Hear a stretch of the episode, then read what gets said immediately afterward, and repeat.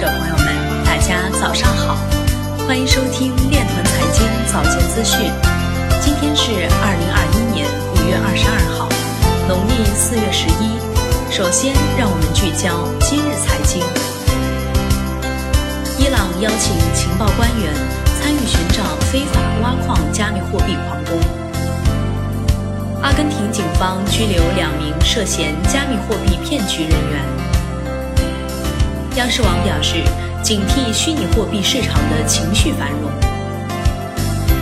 比特币挖矿一年超瑞典全国用电量，排名微博热搜榜第十九位。Coinbase 上市前稳定币价格明显高于一美元，或为卖出新闻。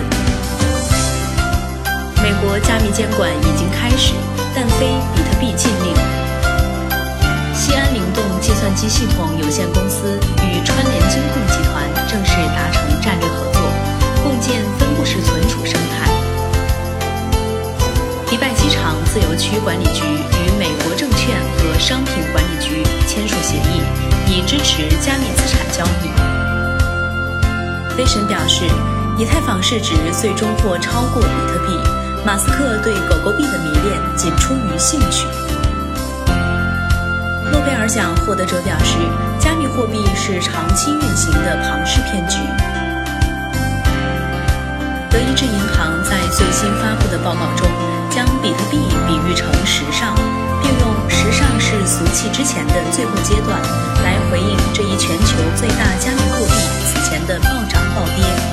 德意志银行分析师表示，对魅力和风格适用的道理也同样适用于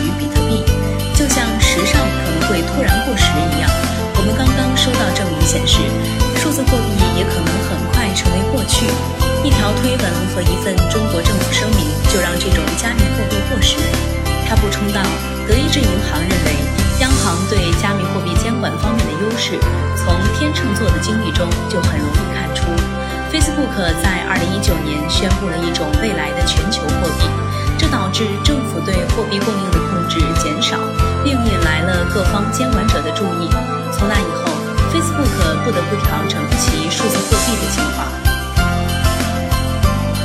以上就是今天链团财经早间资讯的全部内容，感谢您的收听，我们明天再见。